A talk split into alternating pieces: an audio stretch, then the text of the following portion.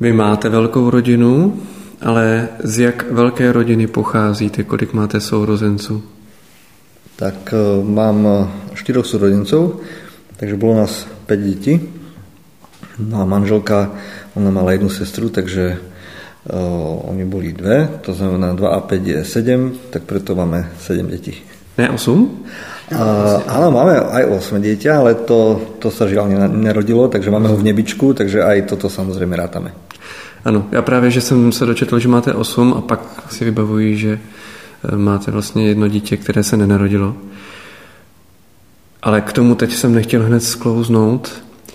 Spíš k tomu má, měl jste čtyři sourozence. Jaké to bylo vyrůstat v takovém počtu? Bolo to príjemné, ako na detstvo mám príjemné spomienky. Vôbec mi to neprichádzalo ako niečo zvláštne. Prežíval som to detstvo, to, že som mal viac rodencov ako moji spolužiaci, ako vec takú nejakú prirodzenú a vôbec som to nejako neriešil. Váš otec podniká? Podnikala. Uh, môj otec s, s mojou mamou vlastne založili firmu. Také tie začiatky tej firmy sú z roku 92, keď, keď ju založili. A v tejto chvíli už teda nepodnikajú. Otec už je aj mamou ako keby na, na dôchodku a užívajú si vnúčat, uh, viac voľného času a otec sa ešte venuje polovačkám. Takže v tejto chvíli už, už nepodniká. A kolik jeho detí podniká? Iba jedno. Jenom vy? Ano. Jak to, že jste se rozhodli jenom vy následovat v tomto tátu? No tak e, to neviem vám odpovedať, že prečo len ja, alebo skôr teda na otázku, prečo nie ostatní, tak na to nemám odpoveď. Neviem, ja som mal takú túžbu ísť do podnikania a podnikať a mať svoj podnik, ale ako sa to vyvíjalo súrodnicou, tak neviem odpovedať. Vy jste u sebe vnímal už v dětství nějaké vlohy pro to věnovat se tomu svobodnému povolání? Nie. V detstve nie, pretože boli sme vychovaní počas komunizmu. E, komunizmus padol, keď ja som mal 15 rokov. To znamená, v tom detstve sme boli vychovaní úplne v inom nejakom režime a tam sa vlastne podnikanie nejako, ne, nejako nepropagovalo, skôr naopak podnikatelia a kapitalisti to boli tie negatívne postavy. Takže v podstate taká tá túžba podnikať vo mne začala až v dospelosti. V 15 to už e, jste měla za sebou základní školu, víceméně, nebo těsně? Tak, těsně. Těsně. A po revoluci už jste se mohl rozhodnout, co budete studovat. Už jste věděl, volil si školu s ohledem na to? Keď som si vyberal školu, tak ešte bol komunizmus a keď som nastúpil na učňovku, tak e, krátko potom vlastne komunizmus padol, ale to už vlastne o škole bolo rozhodnuté a už som len v tej škole pokračoval. A začal ste sa učiť s kamenem pracovať? Nie. Ja som vyučený automechanik, e, takže v tej dobe, keď som e, sa učil, tak ešte sme podnik nemali môj otec ešte robil v bývalom keby štátnom podniku a až neskôr sa vlastne dal na cestu podnikania. Z hodou okolností to bolo práve v tom momente, keď som ja tú školu skončil. Takže som po škole šiel hneď do podnikania s ním. Jak jste sám sebe připravil na to, že chcete být podnikatelem, myslím i profesně, i osobně? No to je práve ten problém, nepripravil. Vôbec som sa na to nepripravil. Jeden z mojich učiteľov, Janko Košturiak, hovorí, že sú len dve povolania, ktoré sa nepripravujú na svoju cestu. Jedno z nich je politik a druhé podnikateľ. Takže žiaľ musím povedať, že on sa nepripravoval. Takže e, i podle vašeho učitele to vy sám nevnímáte jako něco, co by vůbec, co by vůbec bylo možné? Uh, nie, prepačte, to som sa vyjadril. Uh, myslel som to tým, že ľudia, ktorí idú podnikania, do podnikania, tak sa neučia, nevzdelávajú a nepripravujú. A bolo by potrebné pravý opak. Aby sa na to pripravili, aby sa v tej veci vzdelávali, aby sa e, mnohé veci naučili a aby e, mnohé veci, veci vedeli skôr, ako podnikať začnú, nie aby až počas podnikania zisťovali, čo vôbec nevedia. Co vám nejvíc chybělo? mám chuť povedať, že všetko, ale, ale keď som začal podnikať, tak uh, najmenej veci mi chýbalo práve v, možno v prvých dvoch rokoch podnikania, keď som žil v takej tej sladkej nevedomosti, keď som ani nevedel, čo všetko neviem a keď som ani netušil, čo všetko by som mal ovládať a som neovládal. Takže je to, sú to rôzne veci od ekonomických, právnických, manažerských, líderských, vodcovských. Takže rozumel som, keď som začal podnikať, už som pomerne dosť dobre rozumel kameňu, ale, alebo teda materiálu, s ktorým pracujem, ale ako sa má viesť podnik, tak v, tejto, v tej dobe som to ešte nevedel. Ale dnes tu sedíte jako úspěšný podnikatel. Tak e, áno, ale do akej miery úspešný, tak e, to zhodnotí až história. Tak alebo, tak e, v podstate teraz je firma v, v, v takej fázi stabilizácie. Lebo nemyslím si, že cieľou firmy je vždy len rast. Môže, alebo teda malo by to byť pre firmu dobré riešenie v istý čas, ale nie, nie som zastancom toho, že, že firma musí za každý cenu vždycky rásť. Takže v, tomto, v tejto chvíli nie som v fáze rastu, ale som v inej, inej fáze.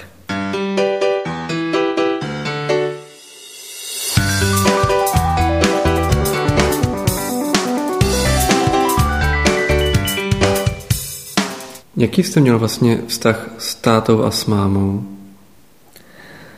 Všeobecne musím to detstvo hodnotiť ako veľmi dobré. Žili sme pomerne chudobnejšie, ale ja som si to vôbec neuvedomoval.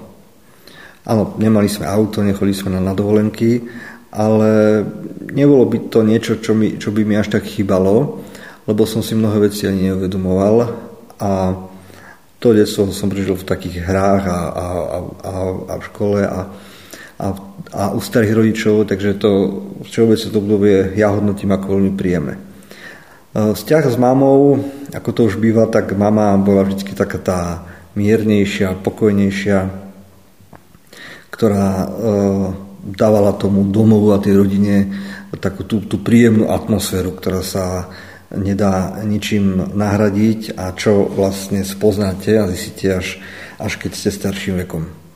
Hej, otec, e, ten, e, um, musím, keď sa obzriem späť, uh, čo vidím tiež zase až po rokoch, uh, povedať tak, že um, veľmi ocením, ak, akým spôsobom veľmi tvrdo pracoval.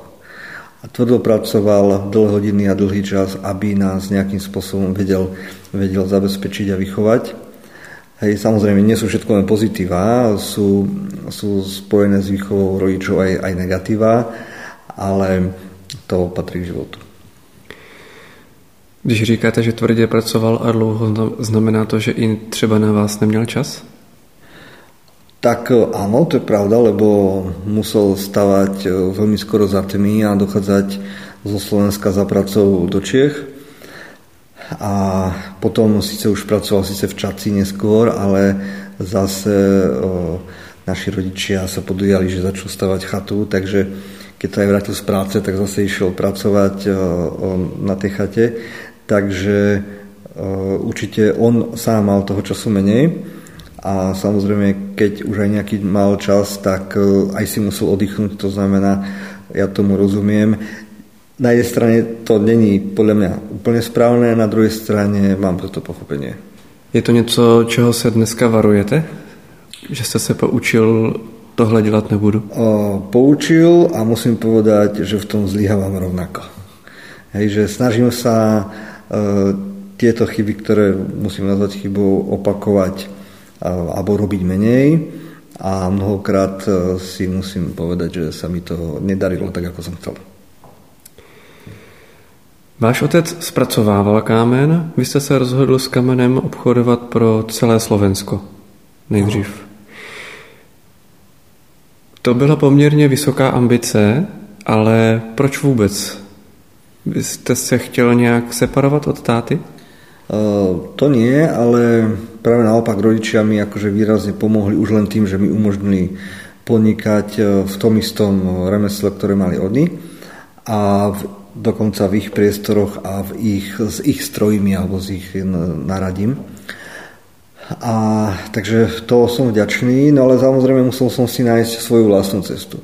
Nechcel som ísť ich cestou, nie preto, že by ich cesta bola e, horšia, práve naopak. Tá cesta, ktorú robili oni, že robili lokálne spracovanie kameňa, e, bola veľmi, veľmi dobrá.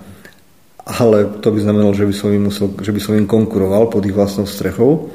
A keďže som sa im nechcel stať konkurentov, tak som si musel vybrať cestu Eh, inú.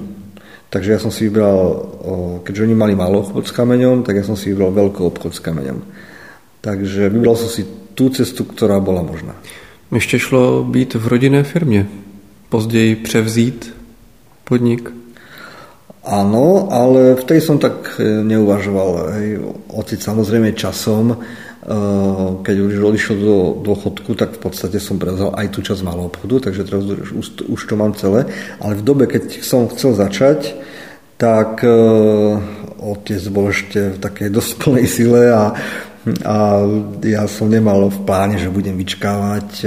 Ja som chcel proste akože firmu mať, takže som si vybral cestu, kde to bolo možné. Vy jste bez přípravy se rozhodl dělat velkou obchod. Kdy jste narazil poprvé na zeď?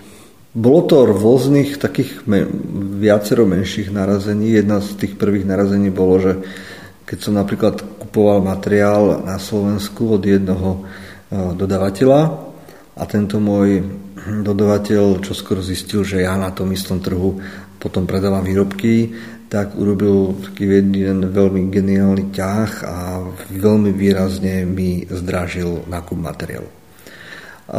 Doteraz som mu za to vďačný, lebo ma to prinútilo ísť si hľadať materiál do zahraničia. Takže toto bola jedna z takých prvých vecí, ktoré si pamätám. ale bolo to, bolo to viacero väčších a menších e, takýchto skúseností, ktoré ma niekam posunuli. Ale ak by som to mal povedať, že teda vašou otázkou, že narazil som na zeď, tak samozrejme taká poriadna zeď bola, keď prišla kríza v roku 2009. To už bylo poměrně po dlouhé době. V podstate áno, ja som začal podnikať v roku 2000 a kríza vlastne taká veľmi silná začala v roku 2009. Napadalo vás někdy, že to vzdáte? To nie, ale veľakrát ma napadlo, že to možno nezvládnem.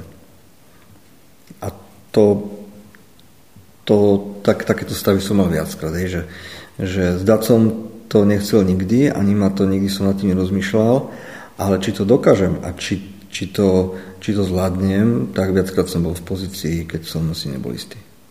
A kdy to bylo naposledy? Hm. Tak uh, skúsim odpovedať inak, že najviac to bolo v tom roku 2009 a a hneď roky za, za tým 2010-2011. Potom z času na čas, keď prídu ťažkosti, tak sa mi tie, tak som to prežíval opäť, ale už nie taký výrazný miere ako v tom roku. Ešte sa dá že asi jedna taká, taká veľmi výrazné obdobie bolo pre mňa prelom roku 2014 a 2015, ale tie ďalšie také tie menšie krízy, ktoré už boli, už, už, už neboli také také náročné, že by som ich nevedel až tak zvládnuť. Křesťané si hledají svoji činnost i podle toho, co chce Bůh. Ptají se, je vaše podnikání boží vůle? O, já si myslím, že ano. A podle čeho usuzujete, jak vám to pán Bůh dává najevo? Tak je to viacero vecí. Jedna z tých vecí je taký ten vnútorný tichý hlas, kde, alebo ten tichý pocit, kde vlastne vnímate, že idete správnou cestou a že, a že robíte, robíte to, to, čo máte robiť a že, že kráčate po tej ceste, ktorou je, je Boh. A potom to boli rôzne, rôzne také zázraky alebo veľakrát, kde som, kde som priamo v podnikaní mohol zacítiť Bože vedenie alebo Božú ochranu, alebo to, ako sa Boh, boh stará. A myslím si, že keby som že šiel alebo keby som nekračal vo voli Božej, alebo naopak by som šel proti nej, tak tieto veci by som neprežíval. Je Boží vůle i vaše veliká rodina? Já si myslím, že ano. A vy, byste sami s manželkou chtěli 8 dětí? Tak uh, nie. Moja manželka Janka, ona keď rozmýšľala, že či vstúpiť do manželstva, tak uh, keďže ona bola z dvoch súrodencov, teda z dvoch, z dvoch súrodencov, takže ona mala predstavu o dvoch deťoch. A keďže ja som bol z piatich, tak ja som mal predstavu o piatich. Takže sme to nejako sčítali dokopy. Nakolik vstupuje vaše podnikání do rodiny? Myslím, že se, nakolik se o tom třeba s ostatními bavíte, nakolik to ovlivňuje náladu, atmosféru? Tak myslím, že veľmi výrazne. E, jedna z tých výrazných vecí je to, že mi to berie podstatnú časť času. A to je taká tá prirodzená, prirodzená vec, teda, hej, že vedia môj blízky, kam odchádzam a kde ten čas stravím. E, vedia, že keď vlastne žijeme a na to potrebujeme financie, tak vedia, odkiaľ sú, že sú z toho, z tej práce, z toho podnikania. Takže to sú také tie prirodzené veci, akým nás to ovplyvňuje. Potom samozrejme sú to negatívne veci, ktoré firma ovplyvňuje. To, to znamená, keď som v nejakom ťažšom období, tak uh, samozrejme je to také obdobie, kde, kde to má na mňa vplyv a ja potom uh, som človek, ktorý má menej energie a menej, menej tých síl, ktoré by mala do rodiny. Alebo je to uh, to, že sa mi častokrát nedarí prepnúť pozíciu majiteľa firmy a podnikateľa do pozície manžela a otca. Takže keď si na to nedám pozor, tak e, potom nejaké veci vybavujem potom z domu, ktoré by som možno vybaviť nemusel, alebo mohol by som ich odložiť a takisto tá rodina tu vidí, že to na ňu vplyva. Je to zajímavé, že máte firmu, která vás e, si hodně vyžaduje, máte velkou rodinu, která si vás i právem hodně vyžaduje, obojí vnímáte jako boží vůli, přesto to není kompletně v souhladu. Nakolik je to obojí podle boží vůle, když to není úplně harmonie? Uh, možno je problém v tom, že som človek slabý a hriešný a tým pádom uh, sú veci, ktoré proste nezvládnem správne, nezvládnem dobre. Myslím si, že oboje je v súlade s Božou volou, ale, sú, ale verím, že v súlade s tým, čo plánuje Boh, tak sú veci, ktoré by mali byť medzi sebou harmonicky usporiadané. A keď to tak nie je, tak musím sa zamýšľať, čo robím zle a čo mám urobiť inak, aby tam harmonia bola. Lebo určite to možné je. A daří sa na to pricházet? Áno, myslím si, že áno.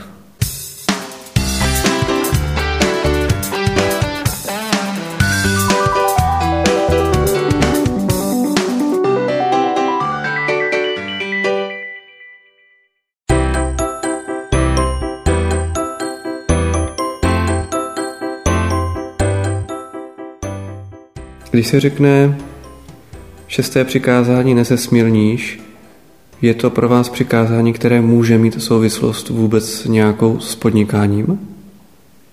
Myslím si, že áno.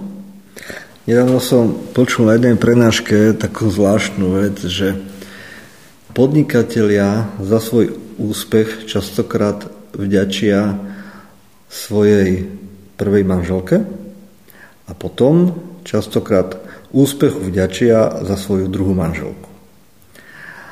A toto však e, je v veľmi prísnom rozpore e, s našou kresťanskou morálkou. A preto poznám podnikateľov, ktorí e, zbohatli, ktorí boli veľmi úspešní, ale nedali si na toto pozor a v tejto veci padli. Ale poznám podnikateľov, ktorí takisto boli veľmi úspešní a majú veľmi krásne rodiny a veľmi pekný harmonický vzťah so svojou manželkou aj so svojimi deťmi. A teď mluvíte i za sebe. Tak verím, že áno, áno.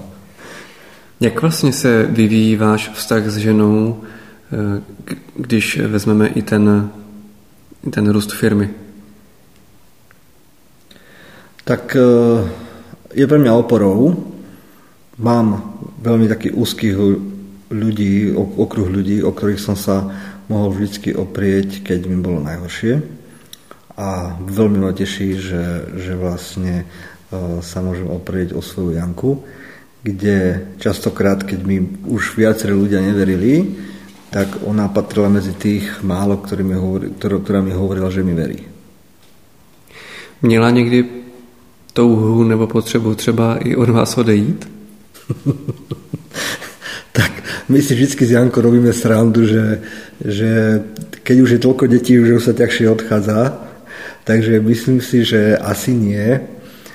By sme mali toľko problémov s, s tým, že by tých detí bolo veľa, že toto nás asi ani nenapadlo. Mm-hmm.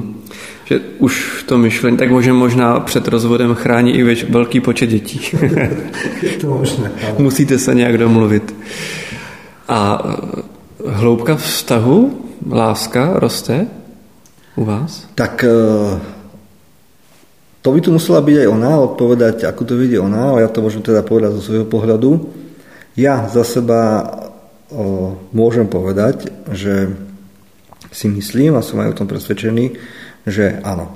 Že samozrejme ten rast alebo teda, alebo teda ten vzťah sa tými rokmi, čo sme spolu e, vyvíjal a hej, mal stúpajúce, klesajúce ten, tendencie, ako to už, už býva. A môžem povedať, e, že také posledné obdobie, že považujem, že to manželstvo je také lepšie, pevnejšie my ešte máme takú, jednu takú negatívnu skúsenosť alebo skúšku, že naše najmladšie deťatko, cerenka Lucia, že, že je chorá. A tým, akým spôsobom tá choroba prebieha, že vlastne už má necelé dva roky a, a musíme riešiť okrem iného ešte aj túto vec, tak e, niekedy si vnímam alebo pozorujem niektoré manželstva, že táto vec je niekedy spolupôsobiacou príčinou rozpadu manželstva. Ale v našom prípade si ja myslím a takto čítam, že je to skôr opak, že e, vnímam, že tá rodina ako keby bola, alebo ten vzťah môj s ňou je ako tou skúškou ako keby taký, taký spevnený.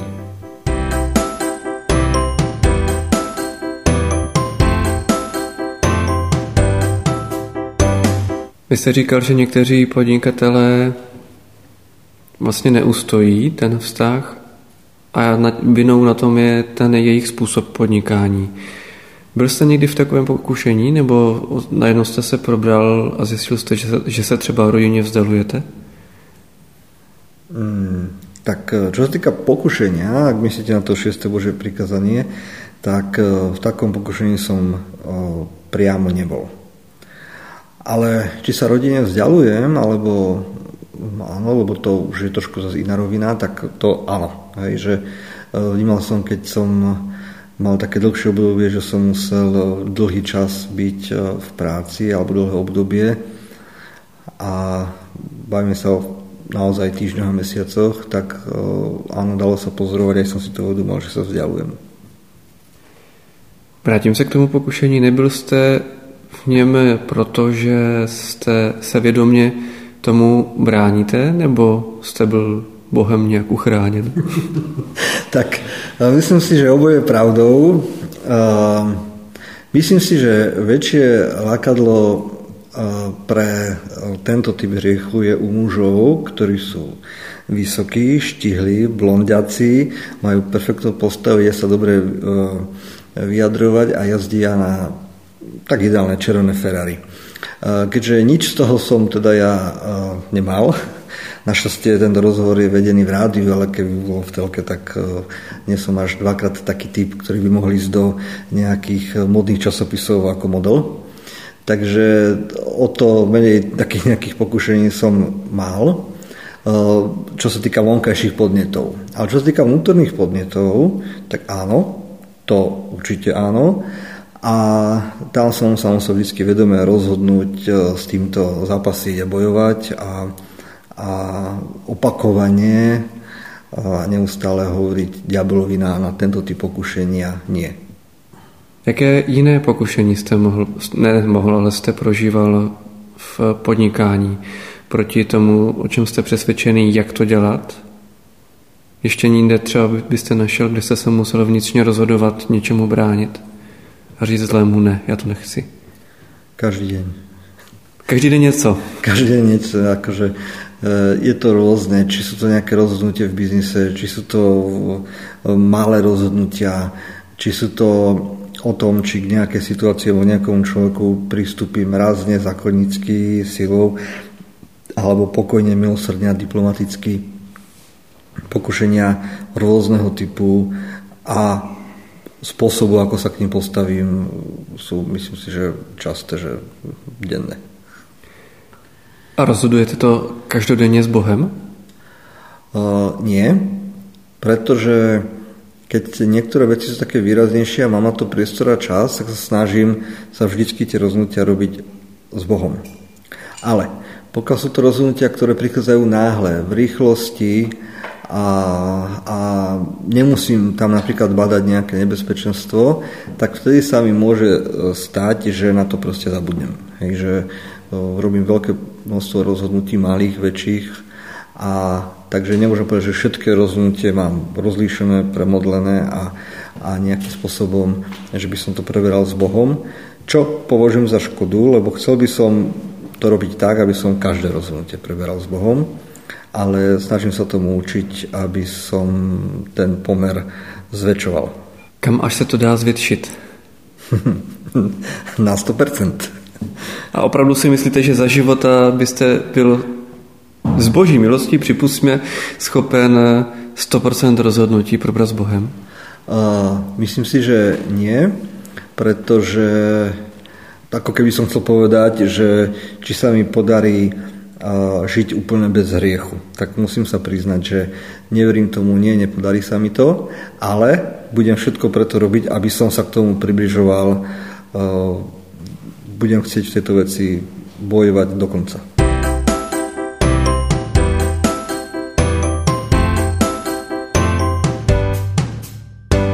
My jsme měli přikázání nesesmilníš, hned po něm následuje nezabiješ.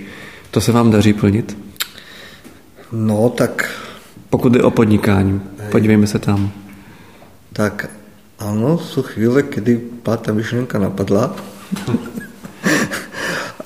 Zatiaľ som, nemyslím si, že by som v tejto veci zlyhal, ale neviem úplne, že či rozumiem tú otázku, ako by sme to mohli na podnikanie prirovnať. Opravdu se neptám, jestli jste vrahem nebo ne. to nie. Ale to jemné rozlišování v tom podnikání prostě můžete se rozhodnout tak, že někomu ublížíte a je to něco, co chcete udělat a uděláte to. Tak priznám sa na toto nemám však dobre odpovedať, lebo vedomé, pokiaľ by som bol pri rozhodnutí, že niekomu vedomé ublížiť, slobodne a dobrovoľne, tak by som to považoval za nesprávne. Takže ak urobím rozhodnutie a niekto má z toho škodu, ale bolo to urobené v nevedomosti, alebo to bolo urobené, že teda som netušil, že by som také niečo spravil niekomu, tak to už sme potom mali v inej, v inej rovine. Tak pravda v nevědomosti. A přímo taková ta touha uškodit? Keď som v hneve, tak musím e, s tým bojovať a keď som v hneve, tak e, vtedy naozaj e, musím teda s tým bojovať s takouto myšlienkou. A ale keď sa potom uklidím a upokojím, tak to vždycky vyhodnotím, že to nebolo od ducha Božieho, alebo od toho druhého. Jste pokoušen na Slovensku k podnikání nějakou nečistou formou korupce nebo jiné problémy? Tak e, áno, ale musím povedať, že podľa toho, z akého hľadu sa na to pozrieme.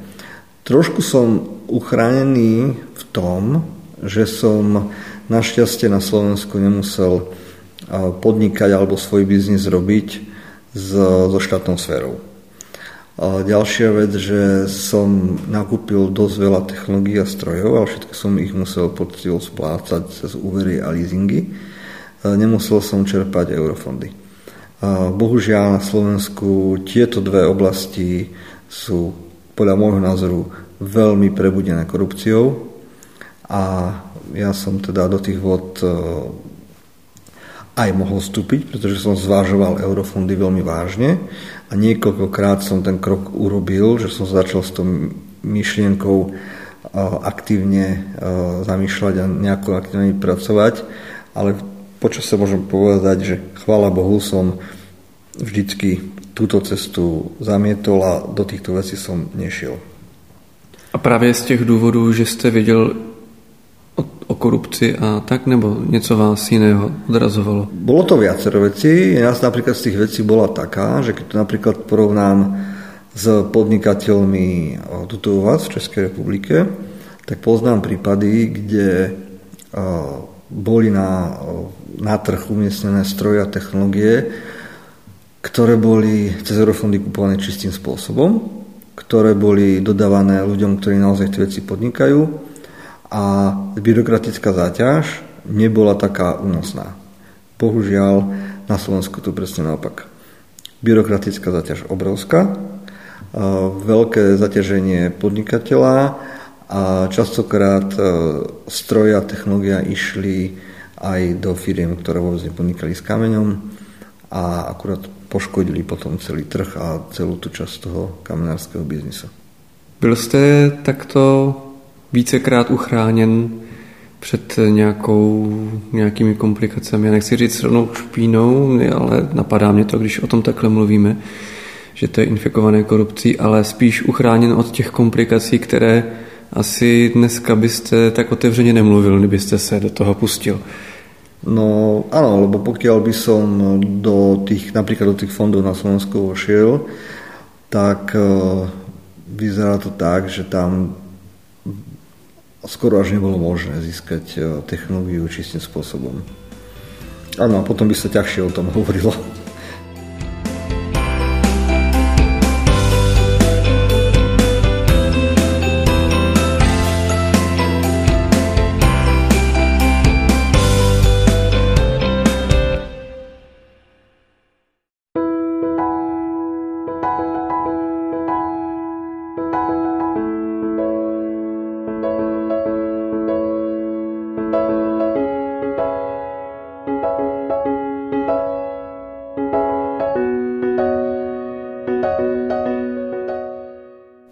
Znáte nějaké nepravé proroky?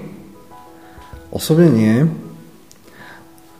Poznám niekoľko ľudí, ktorí, ktorí uh, takým spôsobom žijú s Bohom, že uh, častokrát Boh uh, si ich použije na to, aby títo ľudia potom mohli ľuďom pomôcť a nejakým spôsobom im pomôcť rozlišiť. Takže napríklad ja mám pozitívnu skúsenosť s ľuďmi, ktorí sú takí božími mužmi a, a vedia dať to proroctvo, ktoré je od Boha. A kdo je podľa vás nepravý prorok? No tak je to napríklad, ako sa aj v Božom slove na jednom mieste píše, kde Bože slovo nabada, aby sme proroctvo rozlišovali a pozerali sa na to, či sa dané proroctvo vyplní. Ak eh, proroctvo zaznelo, ale ono sa nenaplní, tak eh, buď samotné proroctvo, alebo ten prorok nebol potom od Boha. Takže toto je podľa mňa jedna z možných spôsob, jeden z možných spôsobov, ako rozlišiť, či prorok je pravý alebo nepravý. Může být nepravým prorokem třeba někdo, kdo k vám přijde s nabídkou obchodní a ukáže se, že je falešná nebo že je to něco nepravého? Tak to neviem, možno môže, ale aspoň ja tomu tak rozumiem, že prorok je niekto, ktorý nejakým spôsobom um, svieti na tú budúcnosť a, a nejako naznačuje, ukazuje hovorí, čo by sa mohlo nejakým spôsobom udiať. Ak niekto príde s obchodnou ponukou, tak uh, skôr by som to možno rozlišil, že to je obchodný partner, ktorý môže byť dobrý alebo zlý a pokiaľ je zlý, tak by som ho možno ani prorokom nenazýval len teda hm, člověk, který dal zlý, zlú ponuku. Aj. Nebo to může být někdo se zajímavou vizí a chce vám nabídnout pojďte obchodovat eh, do České republiky, protože tam teď trh zrovna je na to příznivý a vy na tom vyděláte. Když uděláte to a to, a může se opřít o to, že prostě to má i z ducha, řekněme. O, tak áno, ale potom je aj na mojej zodpovednosti tu vec rozlišovať. Takže zrejme by som si ho veľkým zájmom vypočul, potom by som sa snažil tie veci si hovoriť z iných zdrojov a pokiaľ by vo mne vyvolali nejakú dôveru, alebo by som to nejak cítil, že to môžem vyskúšať, tak by som sa nebal urobiť prvý krok. A prvý krok je dobrý v tom, že prvý krok nemôže byť chybný a zlý. On je len prvý a po urobení prvého kroku môžem ja veci stále korigovať alebo upravovať alebo meniť alebo ten krok spraviť potom späť. Ježíš tedy mluví o těch nepravých prorocích jako o ovcích, kteří ale jsou ve skutečnosti dravými vlky. Jak se může vlk proměnit eh, nebo připodobnit ovci? Může tak vypadat? Tak to, co si už živo představit vím, je to člověk, který uh, je veľmi príjemný, veľmi uh, slušný, vie sa dobre obliekať, uh, väčšinou má vysoké IQ, vie sa dobre maskovať a na prvý pohľad, možno aj na druhý pohľad to vyzerá stále akože dobré a pozitívne. A až neskôr sa začne prejavovať, či ten človek tie veci myslí úprimne alebo je za tým niečo negatívne a zlé. Dokonca v tom prvom názretí na, na tú vec e, je to veľmi ťažko rozlišiť. A to už jste se vícekrát setkal s někým, kdo takto vypadal a přitom to byl vlk uvnitř? Ano. A co je to vůbec za člověka, který přichází jako ovce, ale uvnitř má schovaného vlka? Podľa mňa je to človek, ktorý nemusí principiálne chcieť robiť zlo, ale môže to byť človek, ktorý to zlo robí. Buď to môže byť z dôvodov takých, že chce dosiahnuť nejaký svoj cieľ, a používa na to manipuláciu, skryté spôsoby, negatívne, zlé, ale môže to robiť aj úmyselne. Ale ovocie jeho skutkov je veľmi zlé, negatívne, kyslé, trpké. Takže a ako už nejaký taký ľudí poznám, tak môžem povedať, že sú múdri, inteligentní, dobre ulečení, dobre sa vyjadrujú, majú vysoké IQ, mizové alebo skoro žiadne ekve. A sú to ľudia, ktorí na, pôsobia na svoje okolie veľmi tak akože príjemne a dobre.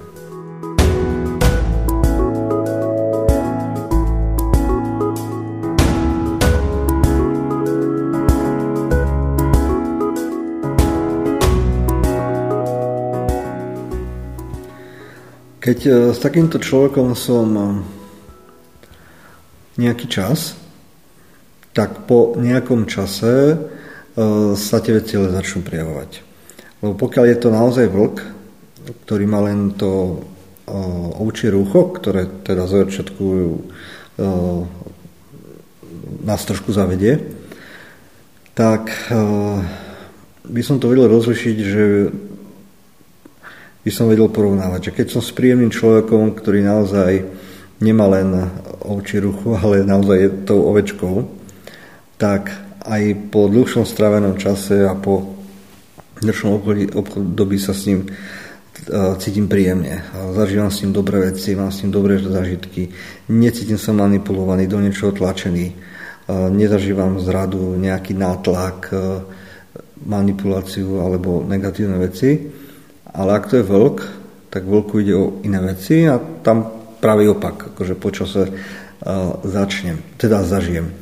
Čo je nebezpečné u týchto ľudí, a práve to je to, že majú to ovčie rucho, lebo inak uh, by to bol len vlk, tak nebezpečné je to, že tých ľudí je ťažko odhaliť. Je ich ťažko zbadať, ťažko identifikovať, treba na to nejaký čas. Dokonca v niektorých prípadoch to obeď niekedy ani nedokáže identifikovať.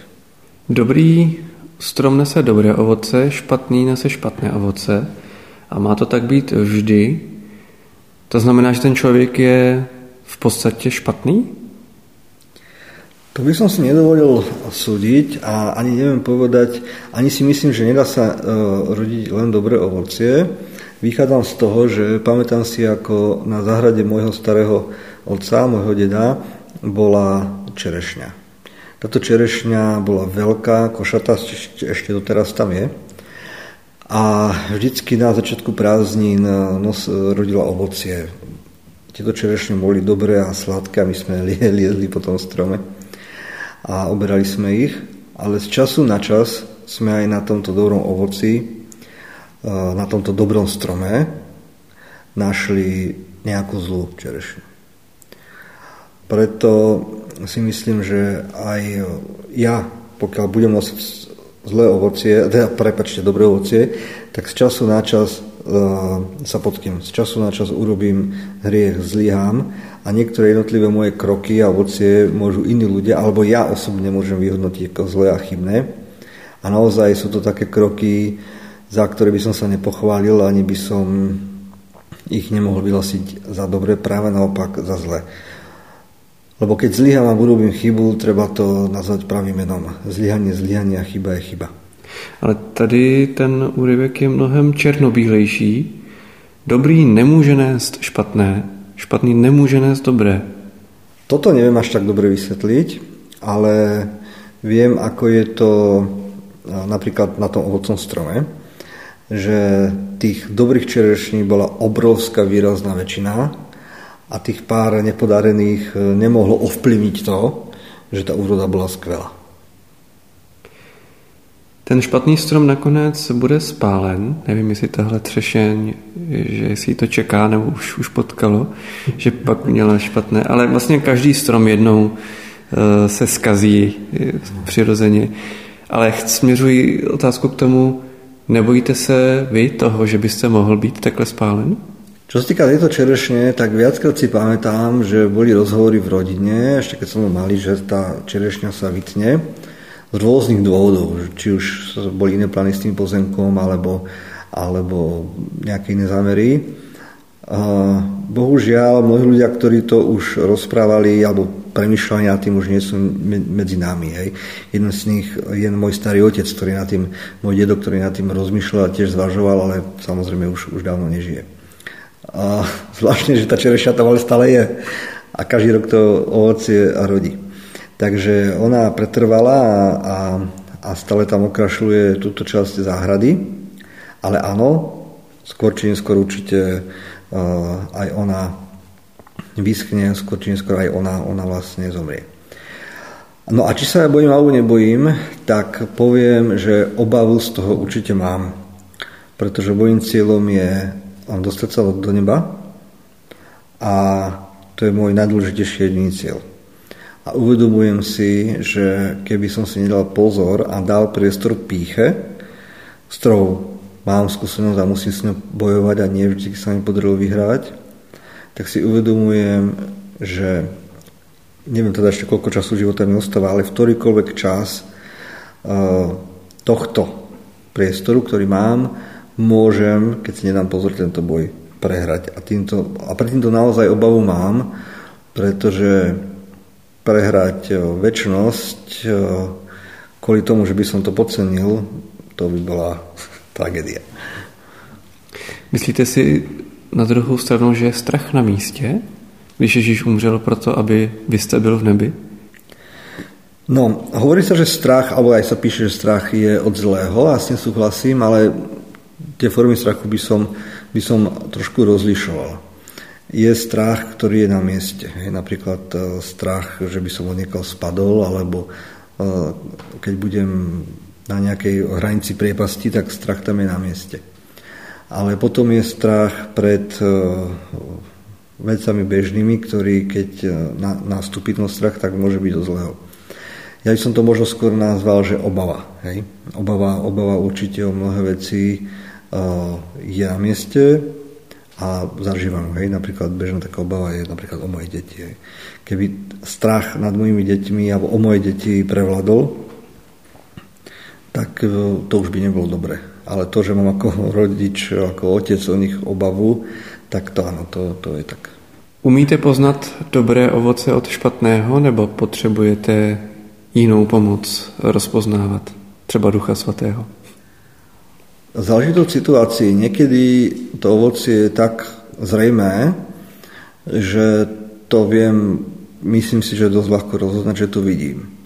Vidím, počujem, aj človek, keď to je naozaj skutočné ovocie, tak ho môže ochutnať, ale keď to je v tom tom živote, tak sa to dá vidieť. Ale áno, máte pravdu, sú potom ovocia také, ktoré sa roz, rozoznávajú ťažšie a vtedy sa radím, rozlišujem, pýtam sa, aj sa za to modlím, lebo áno, niekedy je to ťažšie. A daří se rozpoznat, když se modlíte? Častokrát áno. Častokrát áno. Sú aj chvíle, keď to rozoznám zle, alebo situácie, keď to rozoznám zle a prídem na to už potom neskôr, keď, keď žiaľ do toho ocia zahryznem. Takže pokiaľ dám tomu správny čas, modlím sa za tie veci, rozlišujem, snažím sa pozorne počúvať, tak tá úspešnosť toho rozlišenia je, je väčšia. Keď ten čas nedám, alebo som si taký sebaistý, pyšný, tak e, tie veci rozliším ťažšie a potom, potom tie chyby e, prichádzajú.